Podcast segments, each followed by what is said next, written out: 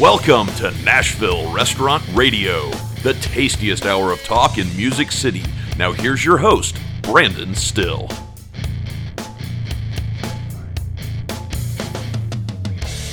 Hello, Music City! And welcome to Nashville Restaurant Radio.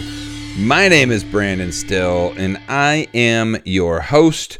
Happy New Year 2021 is here.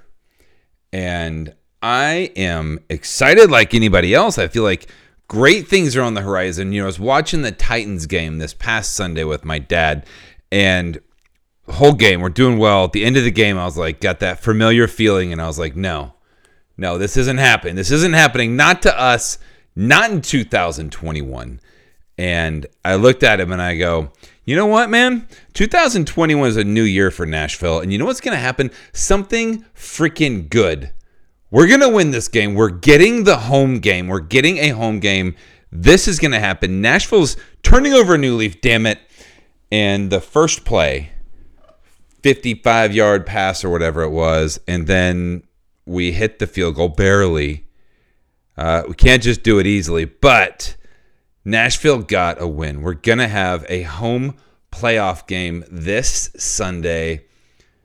Just so excited. So excited. Something positive is happening for our town. Thank goodness. Hopefully that's the first of many, many trends to uh, to happen here. It's been a good start to 2021.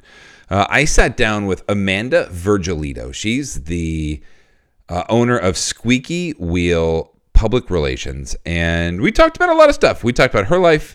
She's uh, she's an amazing person, and she represents some amazing restaurants, some amazing companies. She works with Christie Cookie Company, uh, Hathorne, uh, ML Rose, uh, Sinema, Eighth and Roast, uh, Honey Fire. I don't want to forget anybody, but she talks about them all. This is going to be a two-parter. Part one is today, and I'll put out part two probably tomorrow. Uh, just as a, and we really part two is just her really going in depth and talking about all of her clients, and it's kind of a fun episode. So I hope that you enjoy today's first episode of 2021. I want to start off on a positive note and celebrate somebody who I have a ton of respect for. And I like sharing the behind the scenes kind of people. You know, everybody knows the big chefs out there, but I like finding the people who are behind the scenes just running their asses off, making it happen in the business that you might not know about. And people that I learn about and I got to meet, like Amanda, who represents so many restaurants of people who have been on this show. And um, I just want to kind of share what their stories are because not everybody knows what a PR firm does or how you start a PR firm or any of that stuff. So that's what we did today. Uh, this show is going to be brought to you by Super Source.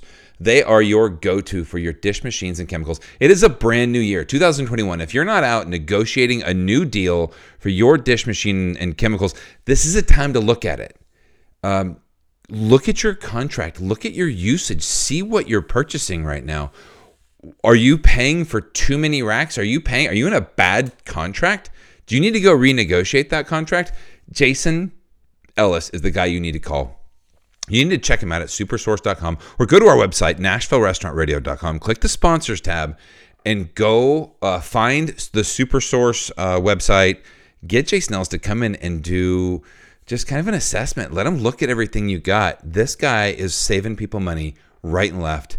He is going to be, uh, I'm telling you, Supersource is that company that is just, I say they're the ne- next What Chefs Want. Just a company that came out of there hustled their tail off and really cared about uh, cared about you, cared about doing things differently, wanted to bring a personal touch to what they're doing. So that's what they're doing over at Supersource. These guys are amazing. I couldn't be more honored to partner with a company like them.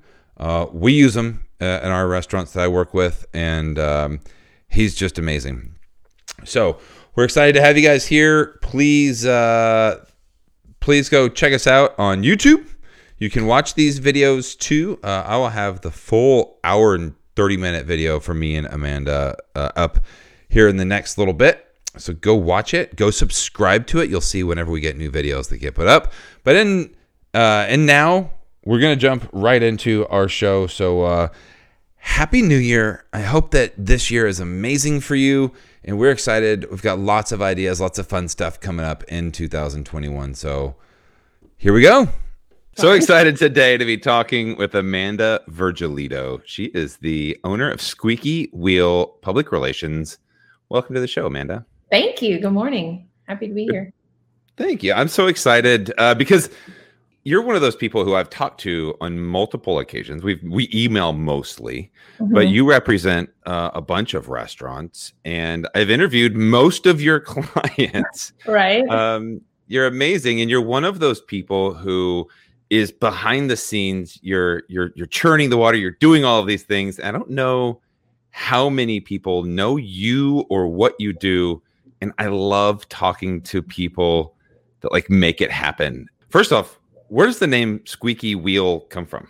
Okay, um, it so it's personal, and and that's kind of how it always had to be. I think um, a lot of agencies will will go to naming after you know after themselves and i considered something kind of cute like avpr for a minute but squeaky wheel came from kind of two distinct places one my favorite music artist of all time is james taylor and there's a line in one of his songs about the squeaky wheel always getting the grease and um, that has always stuck out to me as a positive. I think sometimes squeaky wheel is is viewed as a negative thing, um, like needing attention or what have you. But in the PR world, world especially, um, you know, I've always kind of lived by if you want it, ask for it, and so that's what I do on behalf of my clients. Um, the other side of that is is I'm just sort of known in my family and in my world as the person that they go to when somebody needs to speak up. So if there's a customer service issue, if something's not happening, my mom will call and say, I need my squeaky wheel. I'll make the call and I kind of make things happen. Um, I'm not afraid to speak up, I guess, when when things are needed. So it's it's a dual dual purpose. Um, in my former PR life, my nickname, which was loving, was Demanda. And I it could be taken a lot of ways, obviously, but it, it really was um, kind of a remark on the fact that I just get results. So, well, I will attest to that. I I, I will say that you know when I first started this podcast, I was like on Instagram, and I would just Instagram message people, and I would say, "Hey." I have a podcast. Would you like to come on? Or if I had friends in the business, I would just call them yeah. And and then I, I, I contacted Shane Nasby because I'd known him for a long time, and I said, "Hey, love to have you on the show." And he's like, "Sure, no problem." And then after that episode, you reached out to me and you were like, "Hey, um, I do his public relations, and um, I would love to talk to you about." But it was like this. It was you were like the first person that I really realized like oh, there's a channel here. Like you can go through people to make stuff happen. And I almost felt yeah. like I went behind your back to do this completely unknowingly that there was a, oh, I could just go to their PR firm and they can set everything up. Mm-hmm. Does that happen a lot? It, like it, it, does, and I honestly welcome it when there's a genuine connection between a chef or restaurant and and somebody in the media, um, and they work directly. I welcome that. So you didn't do anything wrong. Um, however, the role that I take is to remember all the strategic and timely things that a working chef with lots of wheels spinning, right? Like they're thinking about what food they need to order and if their payroll is done for the week and, you know, if um, you know, what's going on in the dining room. Obviously with the pandemic, there's much more to consider. Um, so why I'm necessary and where I come in in that regard is is not to necessarily be the first point of contact if there's already a natural relationship there, but to help kind of streamline and organize so the right things are talked about and you make the most of this interview opportunity.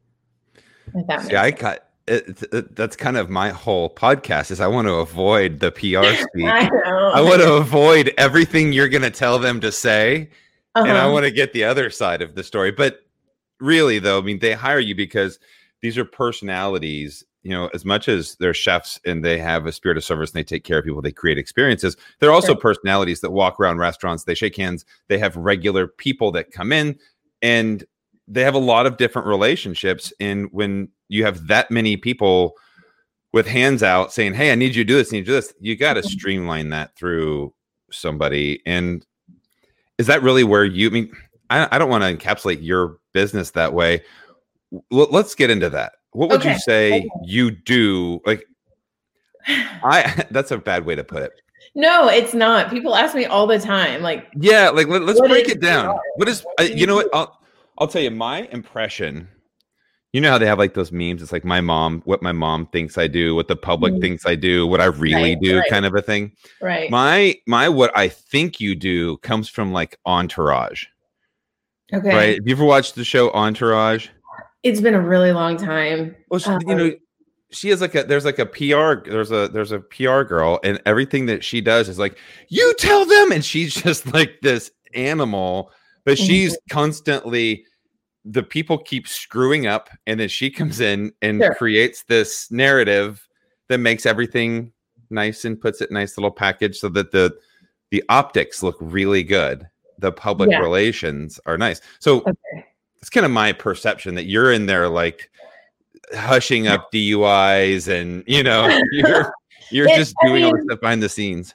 I have been fortunate that there have been very few that's what you would call crisis management scenarios where um, my job is to pull focus away from something negative or um, maybe do some damage control when something bad happens. Um, that's a definite facet of PR and happens a lot. And I would think um, in other areas, not as much restaurants. And I think part of that is because Nashville, in as a whole, our residents love restaurants and want them to succeed. Um, so I would say more um, the the job that I have and the way that I go about working with clients is to take what they're doing best and make sure as many people as possible know about it. And also help them look for ways to share that in non-traditional public relations ways, which is, you know, their social media, their interactions with their guests directly, their um, you know, when they're out in the community and doing outreach and that sort of thing. So it's it's I think PR has changed a lot, especially in the past I'd say five to 10 years. And, and that's been the bulk of my restaurant work. So I've been like adapting and changing along with it. But um, I think, again, you're not wrong with your entourage kind of thought and, and PR as a general definition. But as far as what I do, um, that crisis management part is, is a very small part of it, thankfully. Um, so um, as a sole proprietor and kind of one person shop, what's great about what I do is the ability to just meet people where they are. Um, some clients have a very great understanding of media relations. They know and are comfortable in giving interviews. They have really great ideas that they bring to me and say, This is what we're doing, and we want you to, to put it out there. And then there's some who say, We know we need what you do, but we don't know what we're doing, and we need help from the beginning. So it kind of can run the spectrum from media training, um, helping them feel more comfortable and confident in interviews and kind of stay on topic, all the way to, um, you know, actual earned coverage or earned media, which is essentially media coverage that's not paid for, right?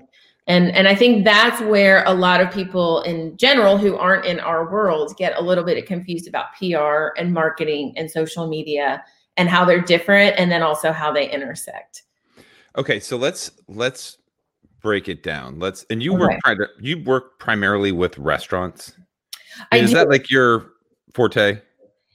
It is. It it was a, a natural progression. It's not the extent of my experience. I actually spent seven years doing um, nonprofit PR work at the Tennessee Performing Arts Center. So I got to work with Broadway shows and concerts, and, and it was a really nice. exciting time not conducive to somebody with small children, um, which is why I kind of made the shift. I've done agency work, so I've worked with a lot of different retail, um, you know, luxury brands, that sort of thing. But food has always been my passion. It's the thing that makes my eyes light up. And it was a time, obviously, in Nashville um, when when restaurants were just, you know, they were opening every day. So it was a good time to shift my focus.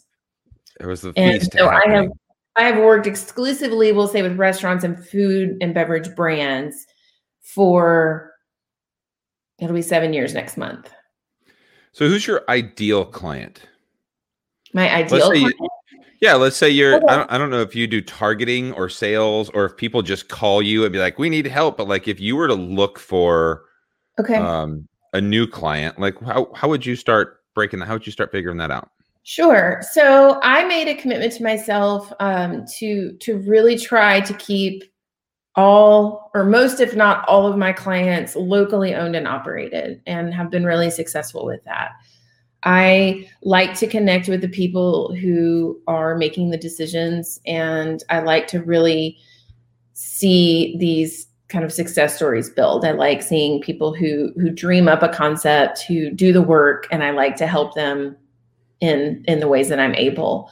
So an ideal client to me would would be that would be somebody with um, a really focused um, concept that has been doing great work and needs help getting more eyeballs on what they're doing and, and ultimately more more butts and seats right is is Yeah. at the end of the day everybody's goal is is that you know you we succeed not only with attention and positive accolades and what have you but people actually coming in and, and that's where they're choosing to spend their dollars so when it comes to finding clients i have been really fortunate that pretty much all of them have been word of mouth or or recommended to me um, which i never ever have gotten used to that feeling or take for granted. It's it's pretty amazing. Um, I kind of started Squeaky Wheel as an accident. I left an agency job to go back into nonprofit work, and I thought it was going to be a dream job. And a couple weeks in, realized that it was a dream job for somebody else.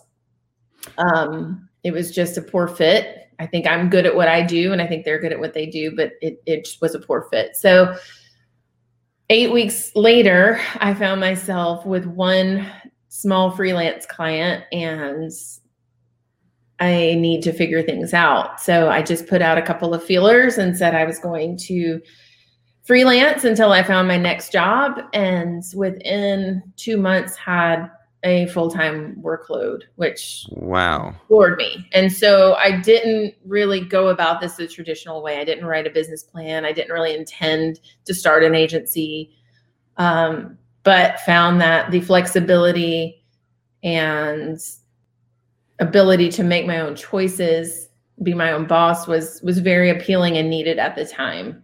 Uh, my kids were pretty young. Life was pretty up in the air, and uh, it it made sense at the time. And I'm still going. So it's not the trajectory that other agencies in town take. And I think that's what makes this work because, you know, there, there are quite a few, I would say, hospitality focused publicists in this town. I think there's a fair number. And what I like about it is we all have different strengths and different personalities and skills that we bring to the table. And, and I kind of liken it to dating, right? Like you, you restaurants hire the one that's best fit for them. And so I'm not a fit for everybody. Um, I'm very local in my focus. Some restaurants have a, a need or desire for national um, national press or attention. There Sure. are some wonderful people in town who do that beautifully. I have chosen to stay local in my focus, and uh, I think that served me well. And I think there there are quite a few restaurants in this town who that's what they need and that's what they want. So it's the direction that I've chosen to go. Okay. So there's a lot there. Um, I'm trying to. I had like four different questions I've like wanted to go through as I'm drinking my coffee, um, learning about what you do. So you started a job. You, and I'm just going to kind of go back into your past. You started Okay. this job that you said that was a great company, but you were passionate, just wasn't a good fit. And then you decided to freelance. You had one client, and then within two months, you had a full workload. Um, you kind of alluded to the fact you said everything's up in the air. Like life is crazy. When was this? At what year? So where were we was- when this was going on? 2014, early 2014. Wow. Okay, so this wasn't like recently. This was this was six years ago. You started. Yeah. So Squeaky Wheel will turn seven officially in February. That wow. was- okay. That was when I took out the business license. You know, just kind of decided, okay, this is what I'm going to do. So, so just about seven years. Um, yeah, life was life was up in the air. I mean, you know, you and I talked about this pre-interview, but but my personal life and my professional life are are not the same, but they certainly do overlap. And I think that's something that that we all should feel a little more comfortable and less guilty about. And I mean, I'll be I'll be honest, at, at the time that I started the business, it was also the year I was going through a divorce and Hmm. changing homes and adjusting my kids to that new life. And so it was it was a scary time and it was an exciting time. And that flexibility again to to have office hours at home and and be there when I needed to be there was was really important. So I was fortunate um, that it worked out that way. At the time, I I didn't feel so certain that that this was a great thing, but but looking back, it was probably a best case scenario for being able to to be a mom and provide for them. Wow. And that was gosh, almost seven years ago. Yeah. You went through a lot, starting a new business, going through a divorce, getting a new house, like all of these things. What got you through all of that? Like, it was just is there anything that any kind of uh, we all just came through 2020, which it sounds like you were Yeah. prepared for 2020. But like, any advice, Well, anything like that you were able to do? Is wine is the answer, or is it? No, I mean, if we're if we're gonna say a drink is the answer, it's gonna be it's gonna be coffee. Um, it's it certainly helps. Amen. Um, I think that sometimes in our lives, when we're faced with various hardships that we didn't ask for, and that adrenaline kicks in, right? Like if somebody is chasing you and you're not a runner, suddenly you can run because you have to. I think we all have those moments in our lives to varying degrees. And when you have to survive, you just do. And through that, you learn that you can. And I think you also learn some ways to to manage that. I mean, burnout is real, and I think that's something I've had to get really honest with myself about. And you know, days where I feel less productive, or you know, um, I compare my success to the success of others, that sort of thing. It gets really easy to fall into that. But but mostly, I think going through like hard years. Um, that's that's the thing I've learned is is that adrenaline that kicks in and and that sort of survival mechanism. It's not ideal. It's not good in the long run for your health, but it does show you that you can if you have to. Um, and and really, I mean, that was a tough year, but as you know, we've talked about a little bit. I I still will maintain that 2019 was was the worst and hardest year because my daughter got significantly ill, and we spent most of that year in the hospital. And that was really the year that I, I knew what I was made of. Um, because I had to keep every ball in the air and they kept falling. So it, you know, I had to make a decision. I could have pretended like everything was fine with my clients and kind of covered it up and kind of made you know i mean they all knew she was sick but been like everything's fine i'm good but i i didn't do that because it's not really how i operate and so i made the decision to just be completely honest about how much of a struggle things were and i was really amazed at the support and patience and grace that they gave and i think at the end of the day the work still got done um, maybe at odd hours of the night um, or in spurts. But when you asked me earlier about the ideal client, I guess that's why I like local business owners because they They're do people. have they're people and they have a lot at stake and they have families and their life and their professional world bleed into each other and they get it right? It's not a, a figurehead in another state who who hasn't humanized me and i haven't humanized them. And i think that's a really important and integral part of a pr relationship. Um, getting to know the people as much as you're getting to know the restaurant or the food. I wanted to ask you that question. Like what do you do? Is it prayer? Is it meditation? Is it some like deeper place that you go? Because I see you.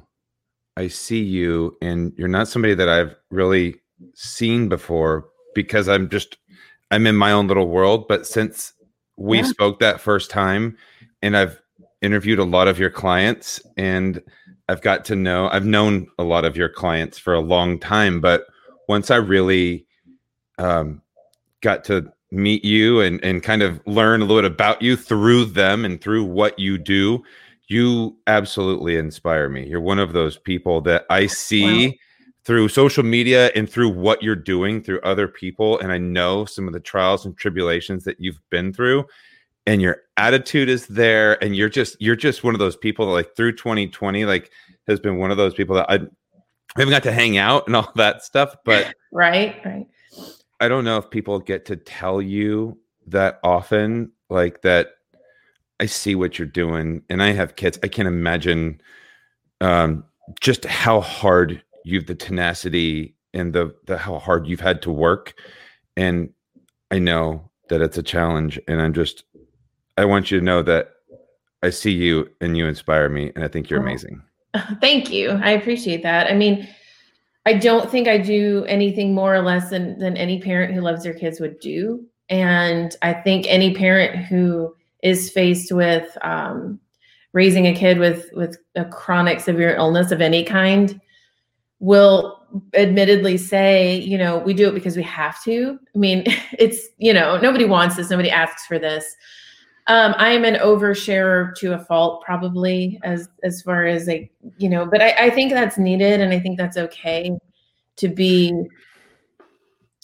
um, forthcoming. And you know with social media especially i think we all feel a pressure to to look at the the one like you know gorgeous image of, of a family outing and and and share that one where your kids are happy or smiling and you know yourself that the other two hours there was arguing or you know 30 minutes spent in the bathroom line Just look at the damn camera whatever it is we feel and and those are great too because you need to see your kids in those moments and and see like how happy and thriving and wonderful they are but at the same time I don't know how to not just be who I am. And anybody who knows me for longer than five minutes knows that regardless of what I try to say, whatever I'm feeling is right here. Like there is no hiding it. If I am pissed, you see it. If I'm happy, you see it.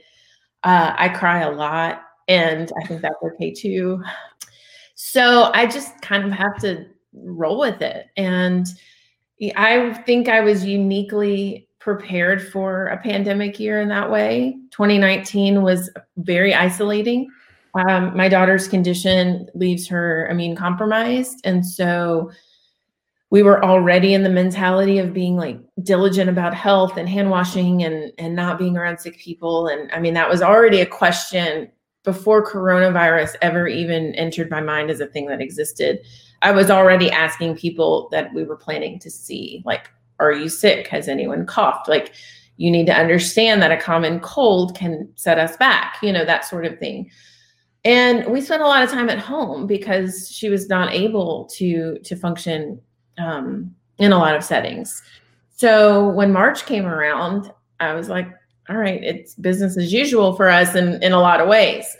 That said, I never had any idea what was in store for um, the country or the world and, and how our lives would need to adjust um, in, in the ways that they do. And, and, you know, especially seeing it affect the restaurants that I work with and, and how they've had to just think on their feet and change their business models, you know, day after day to oh to gosh. stay afloat.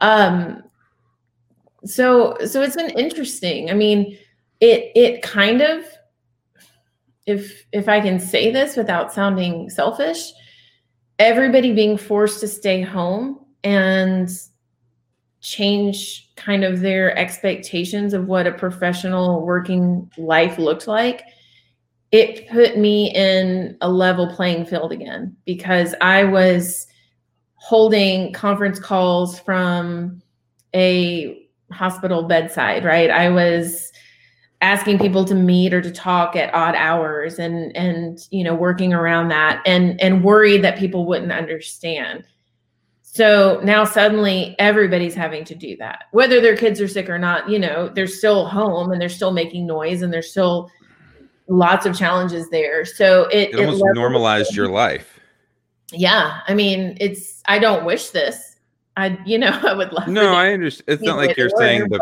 pandemic was a blessing you're but you're saying hey, look, I was doing this social distancing thing well yeah. before um, yeah. it was a mandate and we had a pandemic. So, I mean, it kind of helped you. It normalized the life I was already living. And, wow. and that's been helpful in a lot of ways. Um, so, how is your, so if you don't mind, and you can say no, I don't want to, but I'd like to bring some sort of awareness to sure. what your daughter um, has has gone through, or not necessarily what she's gone through, but just about her illness. Is there anything? I know you did a bake sale yeah. um, a few months ago yeah. where you helped raise money, and I think you had an amazing turnout and sold all of everything real fast. I did so fast. I didn't even get a chance to buy one. I know. Um, I actually got a few people who were like, "Is this a Ticketmaster like public on sale? like, what is going on?" it, it was an amazing response, um, not only from people who wanted to support the bake sale, but also the restaurants and bakers in town who donated in a year that um, they have already lost so much. And that was the thing that really floored me with with the bake sale is when I went to everyone, what I said was, I would like to buy a dessert from you at cost and then sell it for a retail price for for a fundraiser um, if that's needed. And not one single person took me up on that every single person donated. And I think in again in a year where their livelihoods have been affected so heavily, it it really is a testament to Nashville. You know, I, this is not the only charitable. This is a tiny one in in the scheme of when you look at fundraisers for charities or, or really just in the way that the restaurant community takes care of each other, whether it's meals for hospitality employees or food drives or you know what have you. Um, some of these people are, are chefs and, and restaurant owners that I've known a very long time. Some were strangers to me. And they all came back with not only yes, but yes, and what else can I do? And I know you wanted to ask about my daughter, and, and we'll get to that, but I just don't ever want to miss an opportunity to thank publicly these people who who gave, who didn't have to, and who um, really went ab- above and beyond. And and not only that, but then when it was time to amplify and spread the word, here I was suddenly not a publicist um, shedding light on something I'm excited about, but asking people to to share news um, about something personal to me. And and so many people did that um, to, to great success. I, I, was happy to see when I looked at the sales um, from the bake sale that I know personally in some capacity about half of the people who bought, which I expected, and then the other half were strangers to me, and wow, that was that was pretty amazing. Um, so. Do you, do you want to go through? I, I'm just looking at the list of people that donated. I will. There's like 30 people. I will inevitably leave someone out if. if uh, I've got the list. I would do it, but like yeah. I think it would take like, and I'll tell you what, you had Eighth and Roast, Arnold's Country Kitchen, Bastion, Jessica uh, Bidor of Proper Bagel, Biscuit Love, Katie Pies, Chauhan Ale and Masala House, Christie Cookie, City House, DeAndrews Bakery, Dessert Designs by Leland, D. Kate's Catering, Fat Belly Pretzel, Goo Goo Cluster, Hathorne, Jasper's, Little Gourmand, Loveless Cafe, Mangia, Nashville, McCabe Pub, Mockingbird, Nicky's Coal Fired, Pink Door Cookies, Sinema, The Painted Cupcake, Lisa Marie White of Biscuit Love. Wow. Yeah, it it was an all-star list. It it was an amazing spread. Um, you know, I had to call, call out a couple. I, I went to Caroline at Nicky's, um, and she came back and I, you know, I asked for a dessert and she said, How about six? You know, it, and I thought at first I thought, am I going to be able to sell six pies? Well, clearly people love. and and it and it was an amazing thing you know that that was one that you know i've known caroline and tony a long time and and clearly i don't have to tell you um how much good they're doing for the restaurant community on a daily basis in in lots of ways um, another one that, that I feel just compelled to thank is Matthew at Pink Door Cookies. So his business hadn't opened yet officially. He was kind of doing like through Instagram.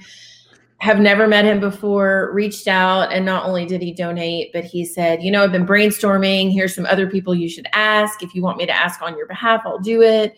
This is somebody I've never talked to before this kind of cold call request for a donation and, and just went out of his way to you know help and and be supportive. Um you know lisa from biscuit love um biscuit love gave but then lisa was like i also want to give personally and i'll bake some things just on my own. So i could go on and on and that would take up all all of our time and and you know i just really um this is why i'm in the business i'm in.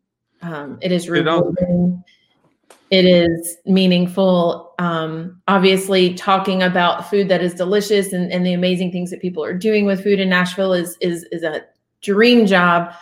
But really, it's the people that keeps me in this business. But that's really the the heart of what our industry does. You know, we talk mm-hmm. about this eat local and buy local and vote with your wallet and these restaurants need you right now. Independently owned and mm-hmm. operated restaurants need you right now. Mm-hmm. You have this bake sale and you reach out to a couple people and the, the response is amazing. The way that people love and care for their community within this community to me is unlike any other. And so when you think about like them asking and nobody ever asks for help. Nobody ever says, "Hey, we need you to come eat here, do this. Like restaurants need you right now. This is the time for the general public to really step up and give back. And they restaurants just give, give, give, give, give, give, give. I love the I don't know if it's a meme, but it says, you know, all those uh, gift cards that the restaurants donated to help your swim team or the the restaurants that helped you donate this yeah. to get this like they need your help now like now's the time to go do it and, and it's the locals that who give who who have less and who give. You know i have a good friend who's a social worker and she is constantly looking for things to take care of the families that she serves. And a lot of times there's there's food insecurity in the mix. And so these are you know just kind of one-offs right? Like there's one family who needs thanksgiving covered or there's one family who needs groceries this week. And she reaches out to corporations frequently and and gets no response. And then the locals constantly just step up and give. And i think that that's um, kind of says it all right? I mean it's it's so very important. And i think it's easy to be very frustrated and disheartened um, with a lot that's happened this past year justifiably so there are a lot of things that um, have really infuriated and saddened me about how humans treat each other this year. Mm-hmm. But then there's good, right? There are people who, in their own ways, whether it's just helping one family that isn't seen or isn't talked about, who are reminding me that human kindness exists um, and that we do take care of each other. So I think, um, you know, again, where life and and real life and, and work kind of overlap, that's been the case in in my in my world. Right, the bottom fell out, and people showed up. And what's interesting is is a lot of people who I now call dear and personal friends I have met through through work. Um, a couple of my dearest friends in the world were food bloggers or or media you know interested or food adjacent people that i met on twitter which is excuse me flooring to me that that you know you meet people on social media and then they become real life and, and lifetime friends but here we are That's yeah. I mean, that's legit. I mean, people are. Mean, not everybody just has these accounts where they're just like trolls. I mean, a lot of people are genuine. I, I love your last post about the bombing on Christmas so much so that I tailored an intro to a show about it. I don't know if you heard that. Um, but you know, you said just your memories on Second Avenue and what you remember being. I mean, I thought that was such a great take It- on It just was remembering, you know, the good times. Yeah, I grew up in Clarksville, an hour away, and you know, we we a trip to Nashville was a very big deal. It was usually a celebration, um, usually something we saved up for, and at the time, that was there were two places we went in Nashville. It was downtown to Second Avenue, or um, to um, the like Vandy Centennial Park area, and we'd go to uh, Kobe Steakhouse and Oh, yeah. walk around Centennial Park. That was also a big deal. But Second Avenue was a thing. You know, my family from New Jersey would visit in the summer, and we would, you know, go to the melting pot, and that was such a huge deal for us. Um, prior to that, it was Spaghetti Factory. That was such a huge deal for us. You know, and gosh i i won't aim to have a an insightful take on on what happened down there. Um it, it's really hard. It's hard to to see and the um the the effects of what happened i think are still yet to be known you know cohesively. I mean it's it's affecting people in in real intangible and immediate ways with you know loss of business loss of homes loss of income that sort of thing um, and and then the emotional effect it's having on on our city as a whole is you know is beyond comprehension at this point I think so many people forget that Second Avenue used to be like the Broadway. Like Broadway used to be kind of seedy. Like there wasn't a whole lot of like all the honky tonks. The only honky tonks that were really there was Legends Corner, Layla's Bluegrass Inn, Robert's Western World, the stage, and then uh, Tootsie's, and maybe Rippy's. Like there wasn't like a lot to do. There was a Planet Hollywood that came in that was where Margaritaville was, and then Second Avenue was the place. Like Second Avenue was like Graham Central Station, and you know there was all these Yeah. really like Second Yeah. Avenue used to be the place. Melting Pot, yes, uh, old Spaghetti Factory. I mean, for years that was the place you would go. I think there's there's so many iterate like you know Nashville downtown Nashville has had so many seasons and and people have varying memories and and associations and you know and and they're all matter and they're all they're all meaningful and they're all special. And um I'll be hopeful that you know the rebuilding efforts are are um I, we, all right, so here's here's what I want to do. I want to I want to move to a positive space. okay We're gonna retrain our our, our brains for a 2nd Uh-huh. We're gonna get into public relations. okay Okay, we're gonna get into your we your your squeaky wheelhouse. Let me shift my brain. Okay, we're gonna no more emotions. We're gonna talk business, Mm-hmm. and um, we're gonna help some people. okay. All right. Right. I'm looking for you for free advice. okay. Okay. So if I'm a restaurant out there, no matter who I am, because there's there's a ton of mom and pop restaurants that are trying to get by right now that are just they're just hanging on. And hopefully they listen to this episode and they've got this far in the episode. And now we're gonna play Ask the PR Specialist. Oh God. Okay. What is the most impactful thing you can, a bit of advice you can give somebody right now? Just a broad scope in the PR world, like what is what do people need to be doing today? What can somebody listen to this right now? They're going to hear what you say. They need to turn the podcast off and go do this thing right now. What is it? okay. It's a two-part answer, if that's okay. Whatever you want.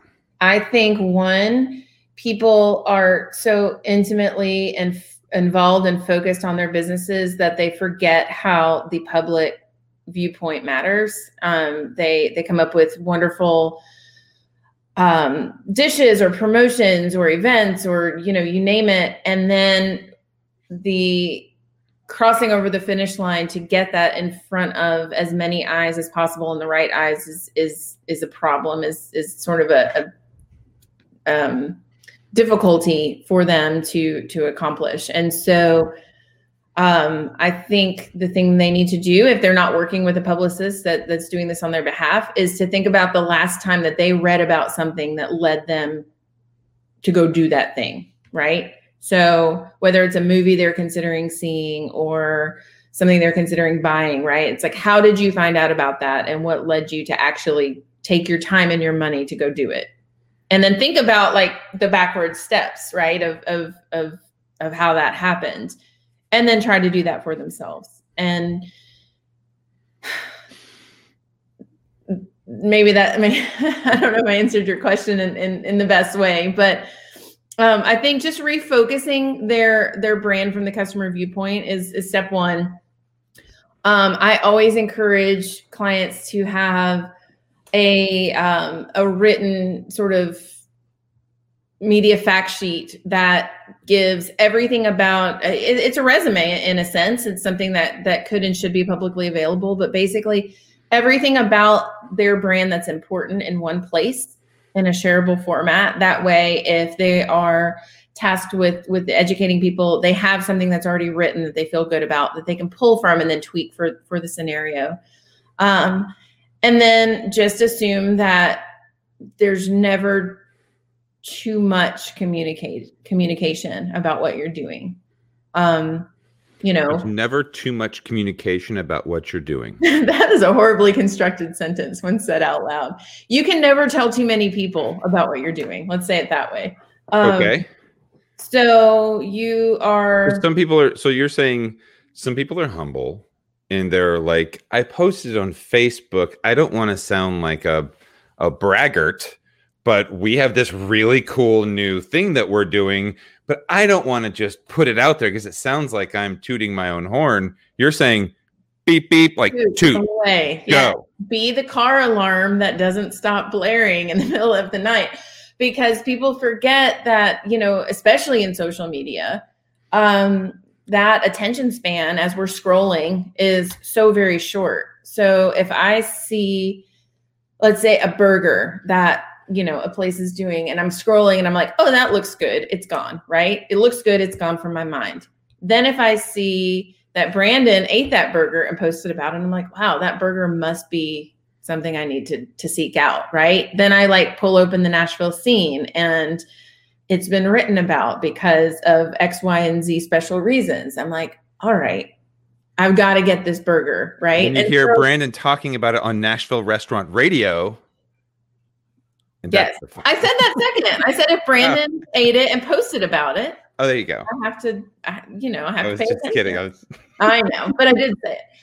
Um, so so those like number of impressions are needed, right? I think there's like some science behind it as far as like how that works and in our attention spans, and there's data if you want to delve into it. Social media is not my area of expertise, and and you know, so I won't I won't speak to that officially, but I think all the the those those parts of the whole are necessary. So um, media coverage in, in our traditional and non-traditional outlets um, definitely matters. Social media matters in what your brand is putting out consistently, as well as what others are saying about you. You know, update your website.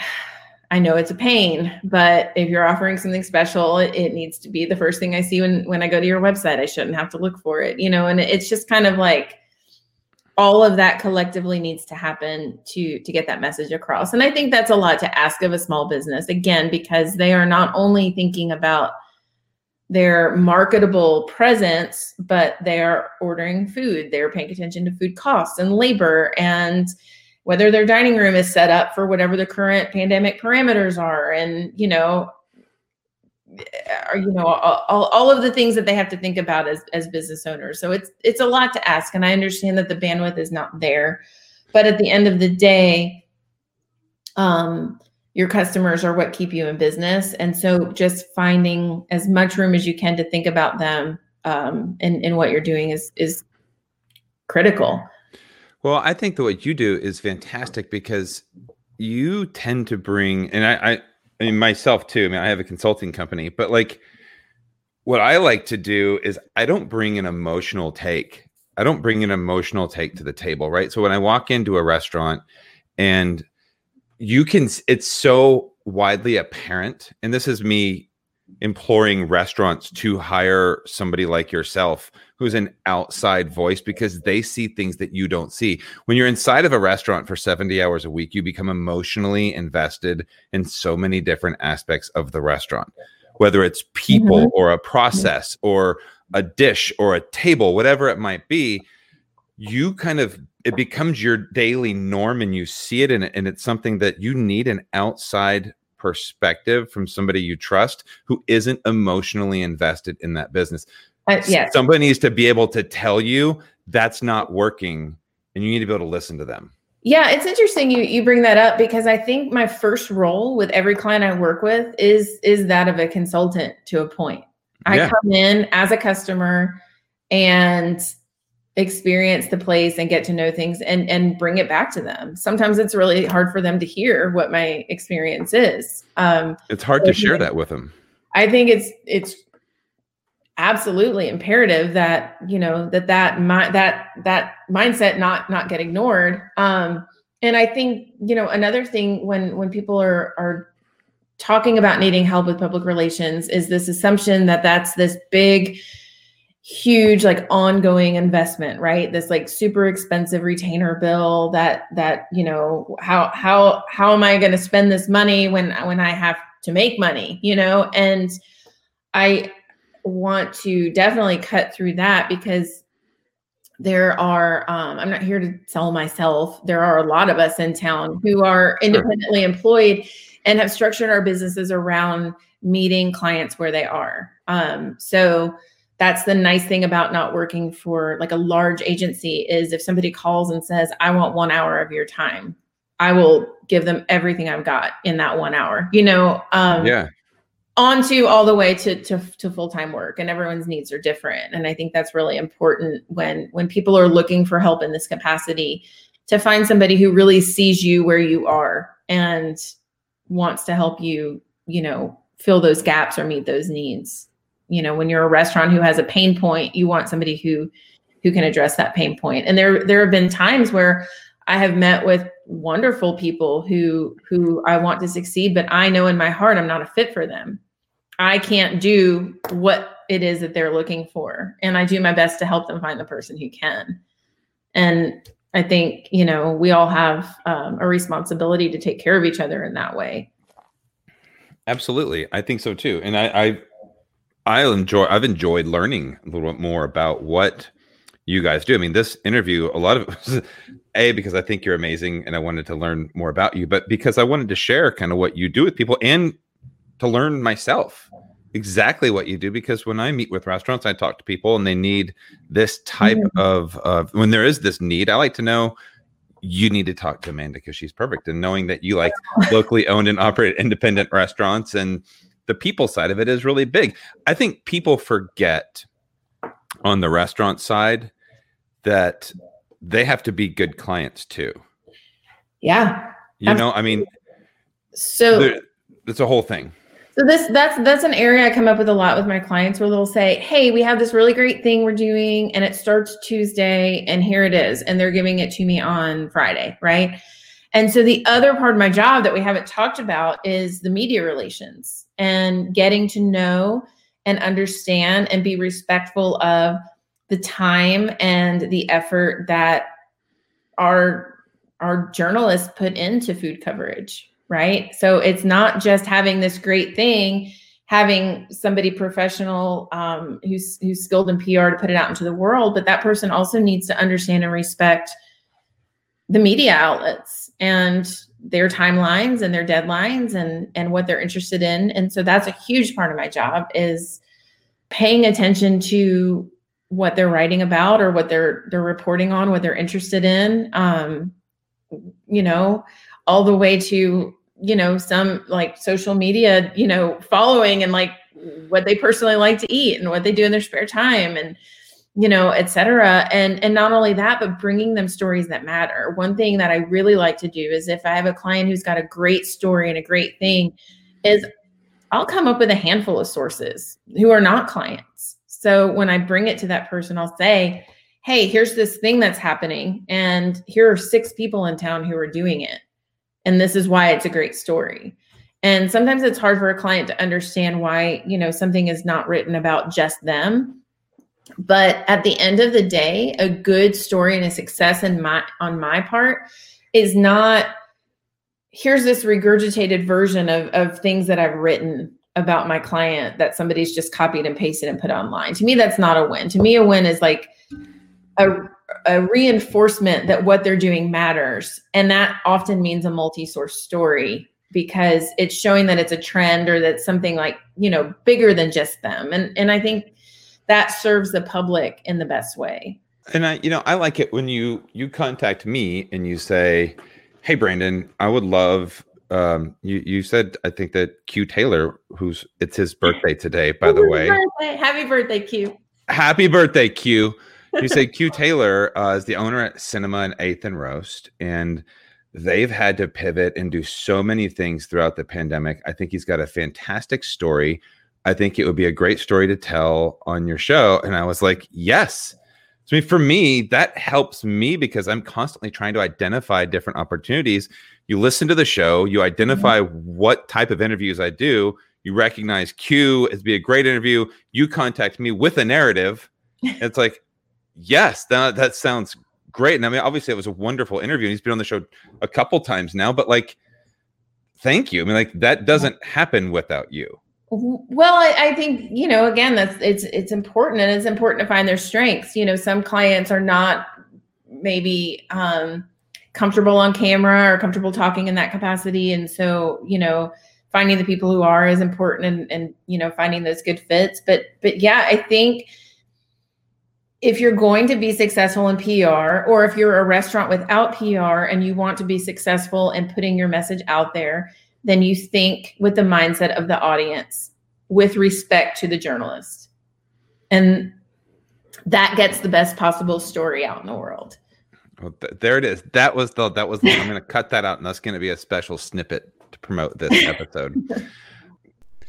and there we have it. Uh, the end of part 1 of my interview with Amanda Virgilito. We just kept talking. It was one of those interviews where we just kept talking, kept talking, kept talking and I said, look, let's just make this into a two parter. So we made it into a two parter.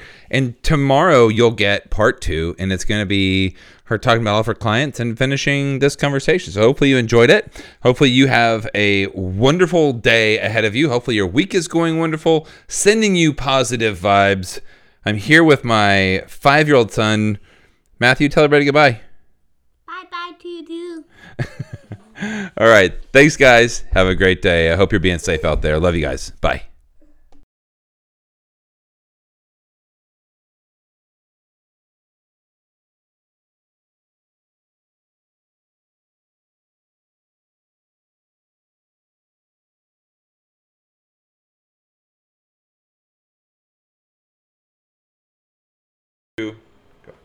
Hi, Dada. Tiny Toot. You're Tiny Toot? Uh-huh. Tell me more about that. Dada Tiny Toot. Can you say, My name's Matthew? My name's Dada. Your name's who? Dada. You want to say anything to the people out there? Tiny Toot. Hi, hi. What does that mean? Tiny Toot. Hi, hi. I said hi. Say hi, everybody in the world. Hi, everybody in the poop world. In the poop world. say Nashville Restaurant Radio. Nashville Dada Radio. Nashville what? Dada Radio. Nashville Dada Radio? Huh? Cause you're radio. All right.